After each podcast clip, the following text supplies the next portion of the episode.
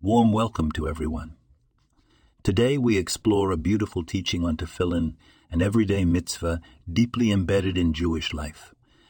Tefillin, also known as phylacteries, are a set of small black leather boxes containing scrolls of parchment inscribed with verses from the Torah. They are worn by observant adult Jews during weekday morning prayers.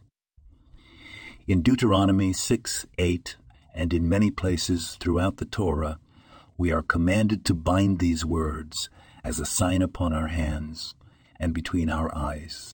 The tefillin we wear on our forehead and arms symbolize the mind and heart, respectively.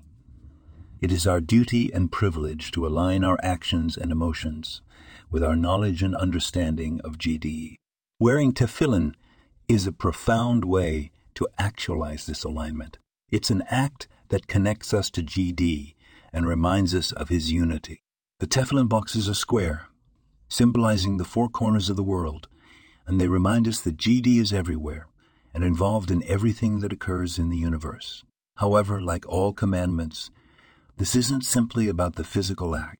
When we bind the tefillin into our bodies, we are asked to bind all that it represents to our very souls.